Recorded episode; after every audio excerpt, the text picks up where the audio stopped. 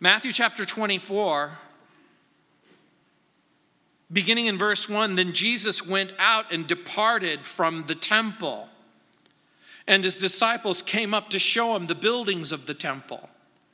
And Jesus said to them, do you not see all these things? Assuredly, I say to you, not one stone shall be left here upon another that shall not be thrown down. Now, as he sat on the Mount of Olives, the disciples came to him privately, saying, tell us, when will these things be? And what will be the sign of your coming and of the end of the age? Chapter twenty-four begins, like I said, what is called the Olivet Discourse, and continues into chapter twenty-five. In this chapter, Jesus is going to predict the future. The Lord Jesus predicts the destruction of the temple, which means also the sacking and destruction of Jerusalem, which is going to experience profound desolations. The disciples want to know when this will happen and what will be the sign that will precede these events in verse three. In breathtaking fashion, Jesus is going to speak of a future time of what will be unbearable tribulation, apostasy, the rise of false prophets in verses four and five and eleven, false messiahs leading people astray. It's going to be a time of anarchy in verses six through eight.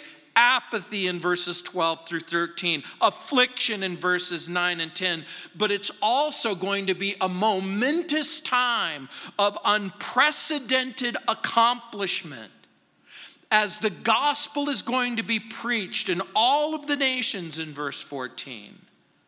The chapter has been a subject of profound controversy and gross misinterpretation. There are three primary views concerning this Olivet discourse. The first is that chapter twenty-four describes both the destruction of Jerusalem and the last days before the return of Christ. Number two, the first part of the prophecy deals only with the destruction of Jerusalem in verses four through thirty-five. And the last part transitions to the return of Christ in chapter twenty-four, verses thirty-six through fifty-one. The third view is that all of chapter twenty-four gives a prediction only of the destruction of Jerusalem, but really says nothing about the return of Christ. The first view seems to make the most sense in the light of the facts and in light of the evidence and in light of the sum and the substance of the revelation that's given in the New Testament. In order to avoid misinterpretation, we're going to have to apply certain biblical principles of interpretation to the text. Oddly enough, we are going to have to put on our thinking caps.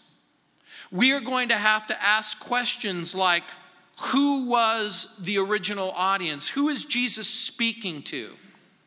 We're going to have to resist the temptation to read into the text more than is there. But we also have to consider what the text actually says, not only in its context, but in light of the greater revelation of obviously, that's given also in Mark and Luke and John. But we aren't limited to those texts. We can go all the way back to Genesis, and we get to go forward all the way in the book of Revelation. So again, there are three major divisions to the discourse or the sermon. I'm going to suggest to you that the first is largely addressed to the Jew and to the Jewish people. In verses twenty-four, in chapter twenty-four, verses one through forty-four. Now, even though he's speaking to his disciples, there are going to be events that are unfold that largely apply to the future of the Jewish people. The second is addressed to the professing church. We see this happening to the wise and faithful servants who find themselves in the master's service at the coming of Christ in chapter twenty-four, verse forty-five. So we see this transition of believers, Christ followers, Jesus lovers, all the way into chapter twenty-five, verse thirty. Finally, we see God's dealings with the Gentiles, that is, Goim, the nations. Or in Greek, the ethnos. These are the sum and the substance of the people groups on the planet Earth in chapter twenty-five, verses thirty-one through forty-six. Paul hints at this collection of people groups in First Corinthians chapter ten, verse thirty-two, when he writes, "Give no offense either to the Jews or to the Greeks or to the church of God." So it wasn't unusual for Paul to speak of the Jews, the Greeks, that means the people who weren't Jewish, the, the Gentiles, and the church. And so we begin with the destruction of Jerusalem. Look what it says in verse one. Then Jesus went out from where? The temple. He departs from the temple. Remember the discussion, the questions that have been asked and answered in chapter twenty-three. He departs from the temple and his disciples come up to show him the buildings of the temple or the temple proper. The temple proper was a fifteen acre complex that was, that consisted of a group of buildings. The first was the stoa. There was a court for Gentiles, a court for women, a court for men, and a court for priests. There was the temple itself. And so there's groupings of buildings. And Jesus said to them, "Do you not see all these things? Assuredly, I say to you, not one stone shall be left upon another that shall not be thrown down." Pay careful attention to those words. Assuredly, I say to you. We've often made reference to that word, assuredly. It means what I'm about to say is true. That doesn't mean that what he said up to this point is not true, but he's drawing special attention to the fact so that you will not make the mistake of wondering whether or not you can equivocate. He says, not one stone will be left upon another. What Jesus says, let me just be blunt. What Jesus says happens. When Jesus says there are going to be future signs, there are going to be future signs. When Jesus says the temple is going to be destroyed, the temple is going to be destroyed.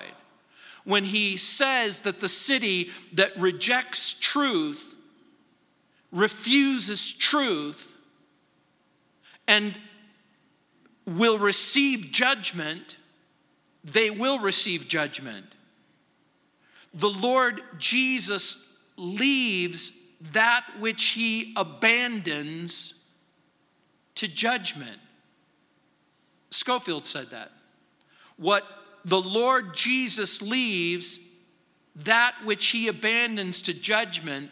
These are sober words. They're supposed to not so much frighten you, but rather remind you that when Jesus leaves a particular place, that means that place is subject to judgment. And so when at the beginning of the verse, when it says he's leaving the temple, remember what I've already said to you. He's not going to return to the temple. The only time he's going to return is to be in the edifice right next door, which is the Antonine Fortress, in order to face judgment. In chapter twenty-three, verses thirty-seven through thirty-eight, Jesus, remember, said, "Jerusalem, Jerusalem, the one who kills the prophets and stones those who are sent to her." He pronounces judgment on the city and then on the temple. The destruction and the signs occur. Listen carefully. Not simply because Jesus says so, but because of the human heart hardened against sin, refusing mercy and grace. The destruction of the temple was God's punishment for the Jews turning away from God and God's Messiah. Jeremiah had earlier predicted judgment for Solomon and his temple. In Jeremiah chapter nine, verse eleven, where it says, I will make Jerusalem a heap of ruins, a haunt for jackals. This isn't the first time the city would receive a pronouncement of guilt and judgment. There are images in Ezekiel of the glory going up from the temple in Ezekiel chapter nine, verse three, Ezekiel chapter ten, verse four, Ezekiel chapter eleven, verse twenty-three. In the invisible spiritual realm, there is this sense in which the glory of God, the very presence of God, leaves. It says, quote, and the glory of the Lord went up from the midst of the city and stood on the mountain. Which mountain? The very mountain that Jesus is speaking from, the Mount of Olives. It, we know that because it says right there, which is on the east side of the city. Ezekiel sees from the perspective of the Mount of Olives the glory departing, and the departure of the divine glory, remember, is the visible symbol of God's presence from the temple. One day the visible glory will return. But not yet.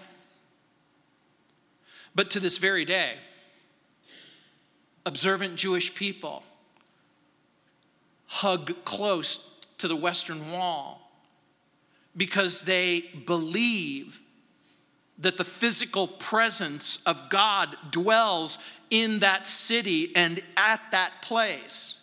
Once again, the disciples don't seem to understand or apply the words of Jesus to the actions of Jesus, which is taking place right before them. Think about what's happening. The disciples point to the city and they point to the temple proper and they say, look at these buildings. Aren't they magnificent? And Jesus is saying to them, Jerusalem's going to fall. The temple's going to be destroyed. But how could something so lovely, so costly, be destined for judgment and destruction? Imagine if we were at the Twin Towers on September ninth or September tenth, and someone said, and by the way, the Twin Tower complex is about fifteen acres, which is about the same size as the precinct of Jerusalem's Temple Mount. Imagine on September ninth or September tenth, someone looked at the two Twin Towers and said, in a single day, within hours, both of these towers will fall and they will be utterly destroyed. People would have said, that's absurd. Even if you planned right now for this to happen, it, it, you couldn't pull it off. It just couldn't happen. It happened on Tuesday, September eleventh. On Sunday, the following Sunday, I was there, getting ready to go onto the place where the Twin Towers stood. And it reeked of stench and death and trash and gasoline. And my first impression was, how could something so beautiful, so expensive, become so worthless so quickly? And that's part of the point that Jesus is making. In Mark's gospel, in chapter thirteen, we read, then as he went out of the temple, one of his disciples said to him, Teacher, see what manner of stones and what buildings are here. The temple was a massive complex of buildings. Connie, you could put our our our picture up there. It was a massive complex of buildings, including ritual baths, steps, the stoa. The stoa is the place where the money changers were when they would exchange goods and services and, and evaluate the animals. Um, there was also courts for Gentiles, women, men, priests. And then there was the massive temple proper. Outside the courts were large porches or porticos. Solomon's porch was one thousand five hundred sixty-two feet long, and the royal porch was decorated with one hundred sixty columns stretching nine hundred twenty-one feet. The marble pillars were forty feet high, and they were carved out of a single slab. And I've walked along the length of the retaining wall, which was built by Herod, which contains stones that are forty to sixty tons each. And so it makes perfect sense that people would be absolutely in awe over these buildings because it was awe-inspiring. No one knows for sure what the temple and the buildings exactly look like, but reconstructions provide us some very good archaeological guesses. Even in antiquity, we understand that you could see the top of the golden dome of the temple from miles away as the sun would reflect off of its surface. But remember, remember, remember, Jesus sees the gleaming stones, and Jesus sees the massive buildings, and Jesus sees something else. He sees a symbol of emptiness without God, without the presence of God, without the favor of God. Some of you have seen magnificent edifices. Some of you in England may have seen Saint Paul's Cathedral. Or maybe it, you've been in Jackson Square and in New Orleans, and you've seen Saint Patrick's Cathedral. You've seen these beautiful, beautiful buildings with beautiful st- spires and, and stonework. But understand something, that a building is simply a building unless that building is used for the praise and the honor and the glory and the majesty of God. Our little building, it used to be an Albertsons. There's eighteen inch cement block that's made up of this little square where we meet. It's nothing really, but the thing that makes it important, the thing that makes the building special, isn't the building. It's the moment you walk into the building. It's the moment you enter the building. And when you enter the building and you bring Jesus in your heart and the grace and the mercy of God in your heart and the praises of God in your heart, and then this simple, what used to be a grocery store, becomes a sanctuary. For so many people, they want the symbol, and they reject the substance. Jesus plainly predicts the destruction of the temple. Not one stone will be left upon the other, which will not be thrown down. Jesus peers into the future when temple worship ceases, when the sacrifices ceases. And those who have grown up in the church, you may have experienced some sense of the sanctity of the church. Maybe you grew up in a religious tradition where you would walk into the church and, and you would say, maybe your mother and father would say, shh, shh, you're in church. Be quiet. This is a sacred place. This is a holy place. But the sacredness and the sanctity of the place is based on the presence of God. And sometimes we lose sight.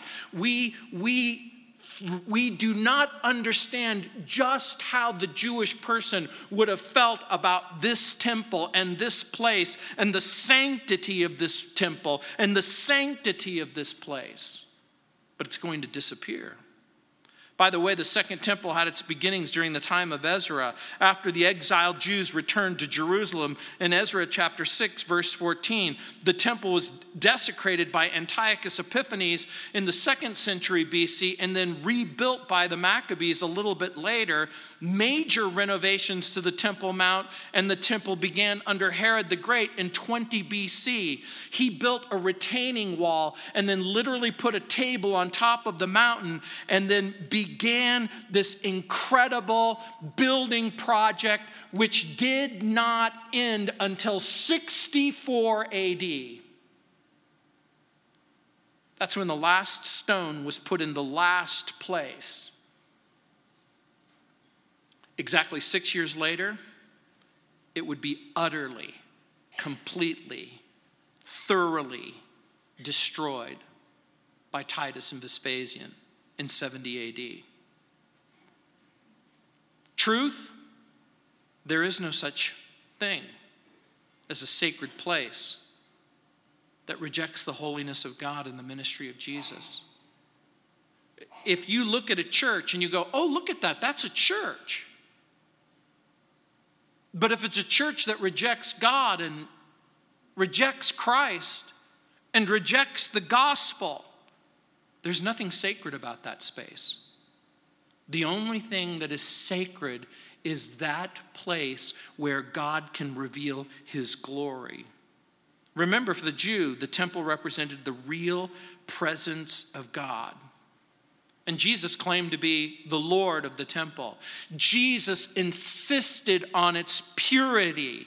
And now Jesus predicts its destruction.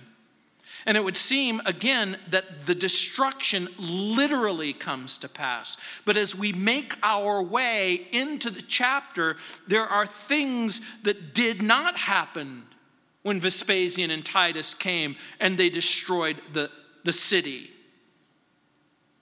which has led some people to wonder and speculate whether or not another temple will be built, a temple in the future, and that that temple also will be surrounded, and that temple will also be destroyed. Now in verse three, look what it says. Now as he sat on the Mount of Olives, the disciples came to him privately, saying, tell us, when will these things be? The Mount of Olives is just east of Jerusalem. If you imagine you're facing Jerusalem, there's a deep valley called the Kidron. The Kidron Valley was a steep precipice. And so the Temple Mount is separated from the Mount of Olives. It's not the Grand Canyon, but in the ancient days, before the destruction of the temple, it was a gigantic chasm. And Jesus is on the Mount of Olives. And on the Mount of Olives, it gives a panoramic view of the Temple Mount. You can see the, the incredible uh, platform. And it's from this temple, or it's from this Mount of Olives that the disciples ask three questions. Number one, when will the temple be destroyed? Number two, what is the sign of Christ's coming?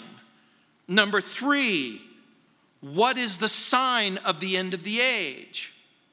The answer to the first question isn't given in Matthew's gospel. It's given in Luke's gospel, chapter twenty-one, verse twenty. You might want to turn there, because in Luke's gospel, chapter twenty-one, verse twenty, listen to what Jesus says. But when you see Jerusalem surrounded by armies, then know that its desolation is near. Pause for a moment. The last time we were together, remember I talked with you about what that word desolation means. It means more than impoverished. It means more than just simply to be without resources. In this context, it's the desolation, which means no resources from God. Remember, for the person who rejects God and rejects Christ and rejects the gospel, they're only left with their own resources. And so when he says, then know that its desolation is near. Then let those who are in Judea flee to the mountains. Let those who are in the midst of her depart. And let not those who are in the country enter her. For these are the days of vengeance, that all things which are written must be fulfilled. But woe to those who are pregnant and to those who are nursing babies in those days. Why? Because they're Jewish women and they're pregnant and they're nursing babies. And when you're running for your life, it's almost impossible to preserve and to protect your children. And again, you must of necessity not be able to do the observances which observant Jews were required to do. And then in verse twenty-four, and they will, look what it says, fall by the edge of the sword and be led away captive into all nations. and Jerusalem will be trampled by Gentiles until the time of the Gentiles are fulfilled. And that's exactly what happened. A million Jews killed, another million enslaved. Titus and Vespasian would salt the top of the Temple Mount and utterly and completely destroy it. It wouldn't be until the time of Hadrian that they would come and they would build yet another temple, a, a temple to the god Zeus, and rename the city Aelia Capitolina. So when will the city be destroyed? It says in Luke twenty-one twenty, it's going to be destroyed and occupied by the Gentiles. In short order, verses twenty-one and twenty, twenty and twenty-one, survivors are going to flee the city. There's going to be a disaster. twenty-two, twenty-three, God's judgment descends on one of the most severe judgments to fall upon the city. Then a description of death as people are killed and enslaved. Doom as strange signs begin to appear in heaven in verse twenty-five. Distress in verse twenty-six. Even the most courageous hearts melt with fear and delight, verses twenty-seven and twenty-eight, as Christ returns on the clouds with power and glory. Problem? Jesus didn't return on the clouds with power and glory in seventy A D, which has caused some people to think there was a historical destruction that is indisputable. But there seems to be a hint that another temple will be built and another temple will be destroyed on that same platform. You know why this is interesting? Because there are many Christians who say, yeah, I can't wait for the temple to be rebuilt in Jerusalem. But when you make that statement, you're, you're uttering actually a blasphemy. And the reason why you're uttering a blasphemy is because the temple isn't a tribute to God and the glory of God, even if the Jew rebuilds it, because once the temple is rebuilt, what it is, it's a concession that Jesus is not the sacrifice and that Jesus is not the Lord. It is the idea that there is a sacrifice that will somehow be acceptable to God that isn't Jesus the Lord, and that just simply is not true. So when will the temple be destroyed? When Jesus is saying these words, it will be utterly and completely destroyed by seventy A D. When will the temple be destroyed? If the Bible is correct, and I think that it is, a temple will be rebuilt on the Temple Mount. That temple, too, will also experience, I suspect, destruction. What will the sign of the coming be? The second part of the question is a reference to the coming of the Messiah's reign in God's kingdom. In the disciples' mind, you have to understand something. The moment that the disciples say, when is the destruction going to take place? When is the Messiah going to come? When are we going to enter into the absolute end of the age? In their mind, this is a singular event that's going to take place all at once. Jesus will give a prophetic picture of the time leading up to that time. But he's also going to talk about a far future event that lead up to the last days. His return to the earth. His judgment of the people on the earth. And again, this has led many conservative Bible teachers and scholars to conclude that Jesus must have been speaking of a near event and a far event.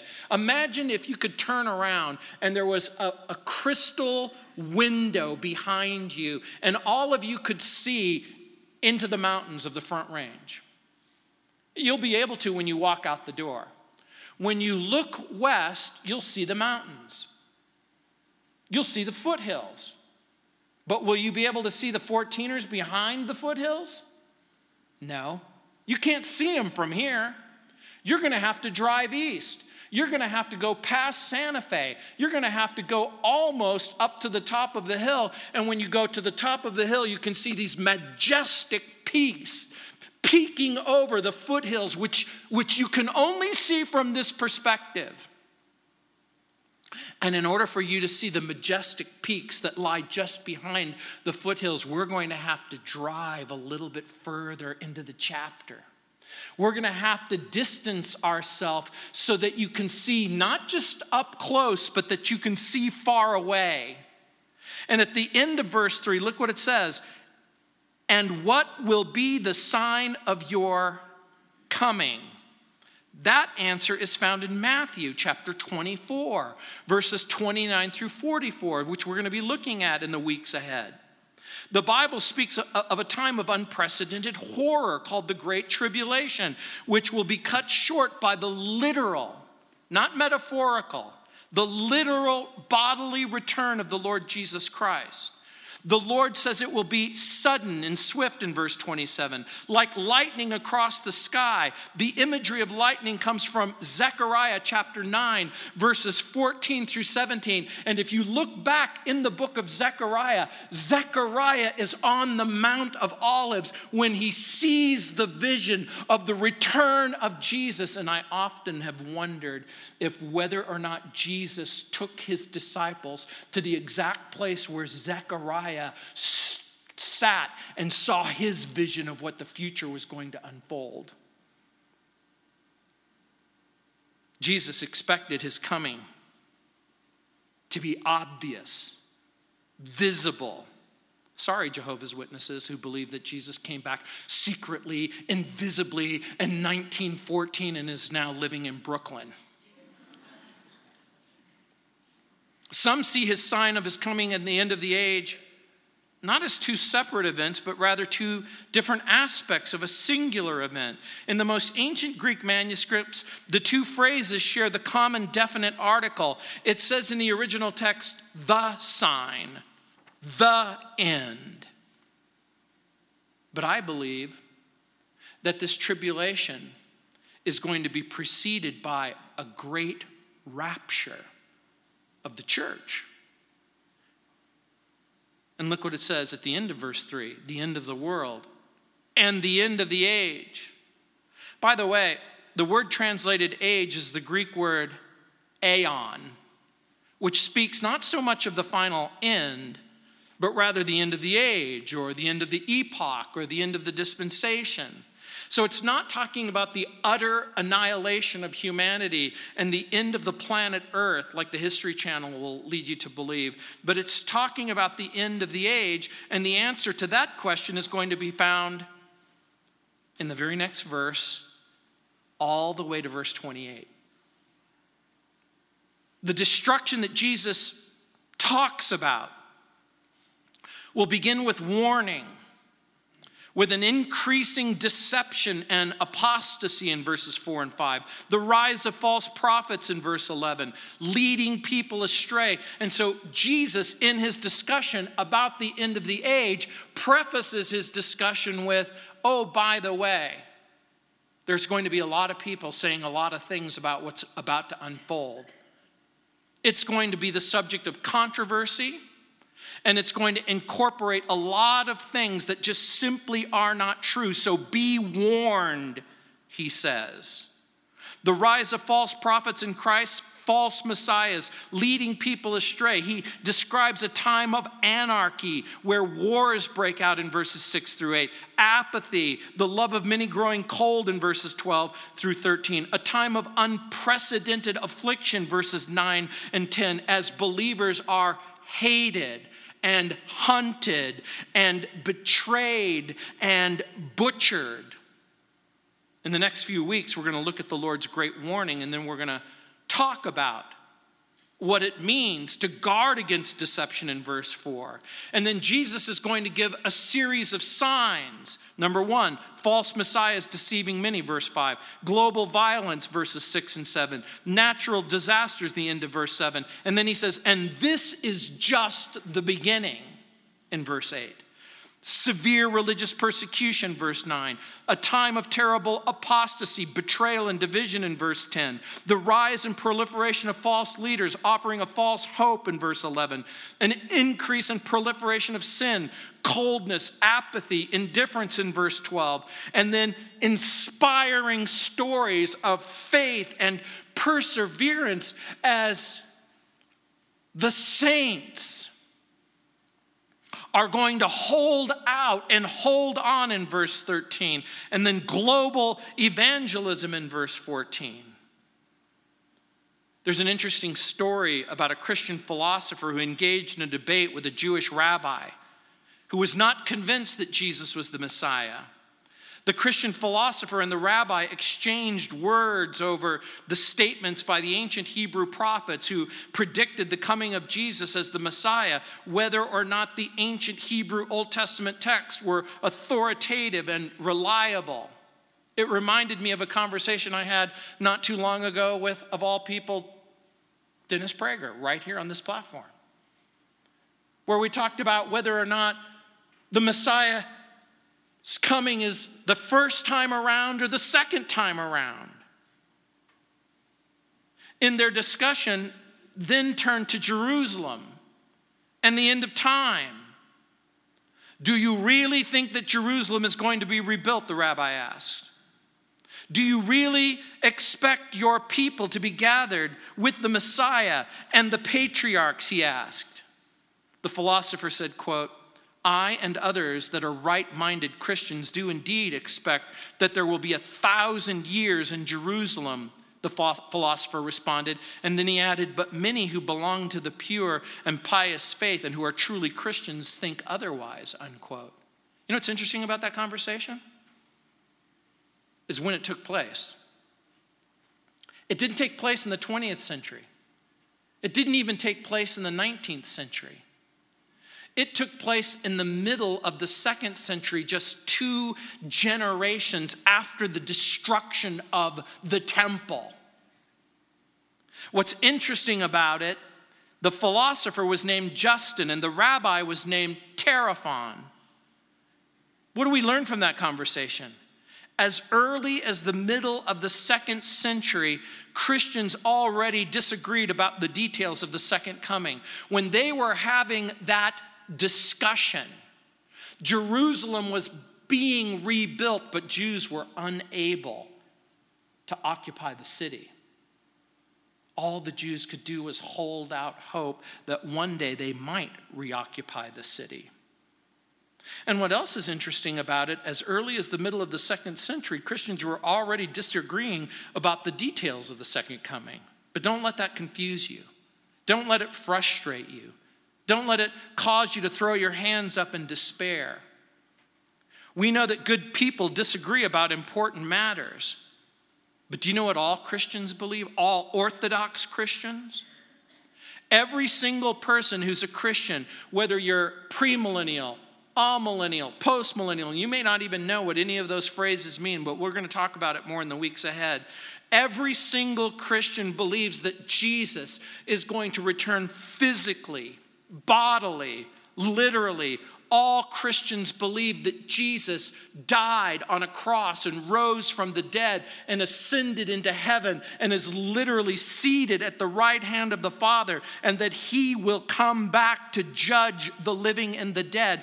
All Christians believe that Jesus is going to raise the Christian from the dead, return and judge the living and the dead. They may disagree about whether or not there's going to be a resurrection just prior to The, the rapture or this tribulation or subsequent to it. But all Christians believe that Jesus is going to return, that Jesus will judge all of humanity, that God will physically, bodily, in reality, resurrect people from the dead. Will the return of Jesus be a single event after a time of tribulation? Or will Jesus return? Remove his church before this time called the Great Tribulation? These are some of the questions and answers that we're going to talk about in the weeks ahead. So, what do all Christians believe? Jesus is coming back. What do all Christians believe? Jesus is going to establish his kingdom. What do all Christians believe? That tribulation is both a current reality and a future reality for Christians.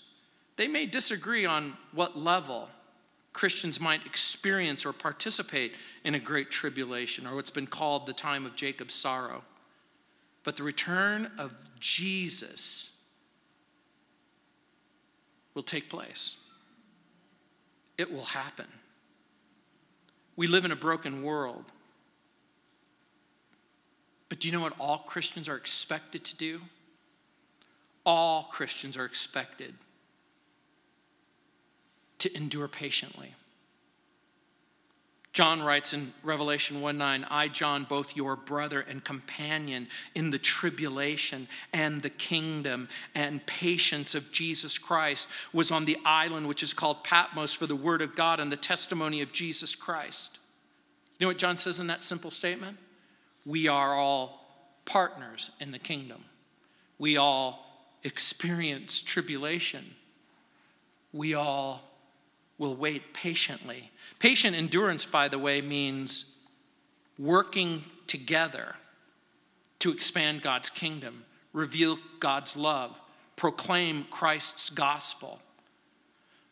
Whatever patient endurance means, it must mean that we bring Jesus into the present circumstance with a person's suffering or hurt. It seems crazy to state the obvious, but I'm going to. The world, every nation, every person must know what Jesus says about the future. By the way, every nation, every person is going to hear something about what's going to happen.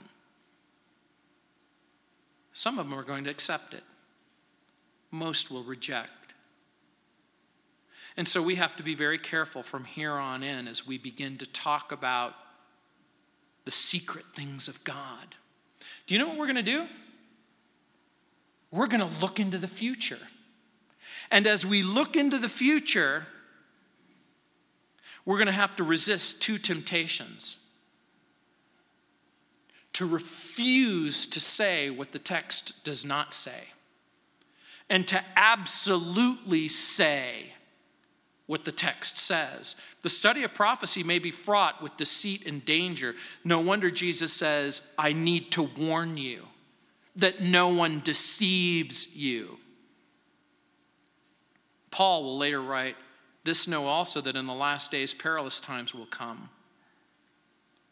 when people won't endure sound doctrine.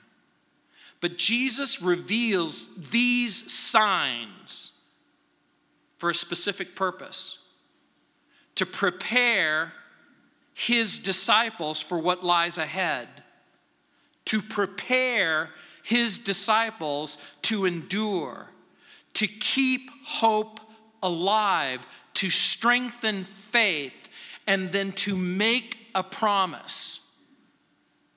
Remember what I said at the beginning? Assuredly, I say to you. When Jesus makes a promise and he goes, I'm coming back. I'm coming back. I'm coming back. It's going to happen. I guarantee it. Let's pray. Heavenly Father, Lord, we, we do pray that you'll prepare us for what lies ahead. That you'll prepare us to think carefully, that you'll prepare us to be patient, that you'll prepare us to endure, that you'll prepare us to minister to each other and to strengthen one another in this mutual commitment that we have to Jesus. And so, Lord, again, we pray that you will keep us in your love. In Jesus' name. And all the saints said, let's stand.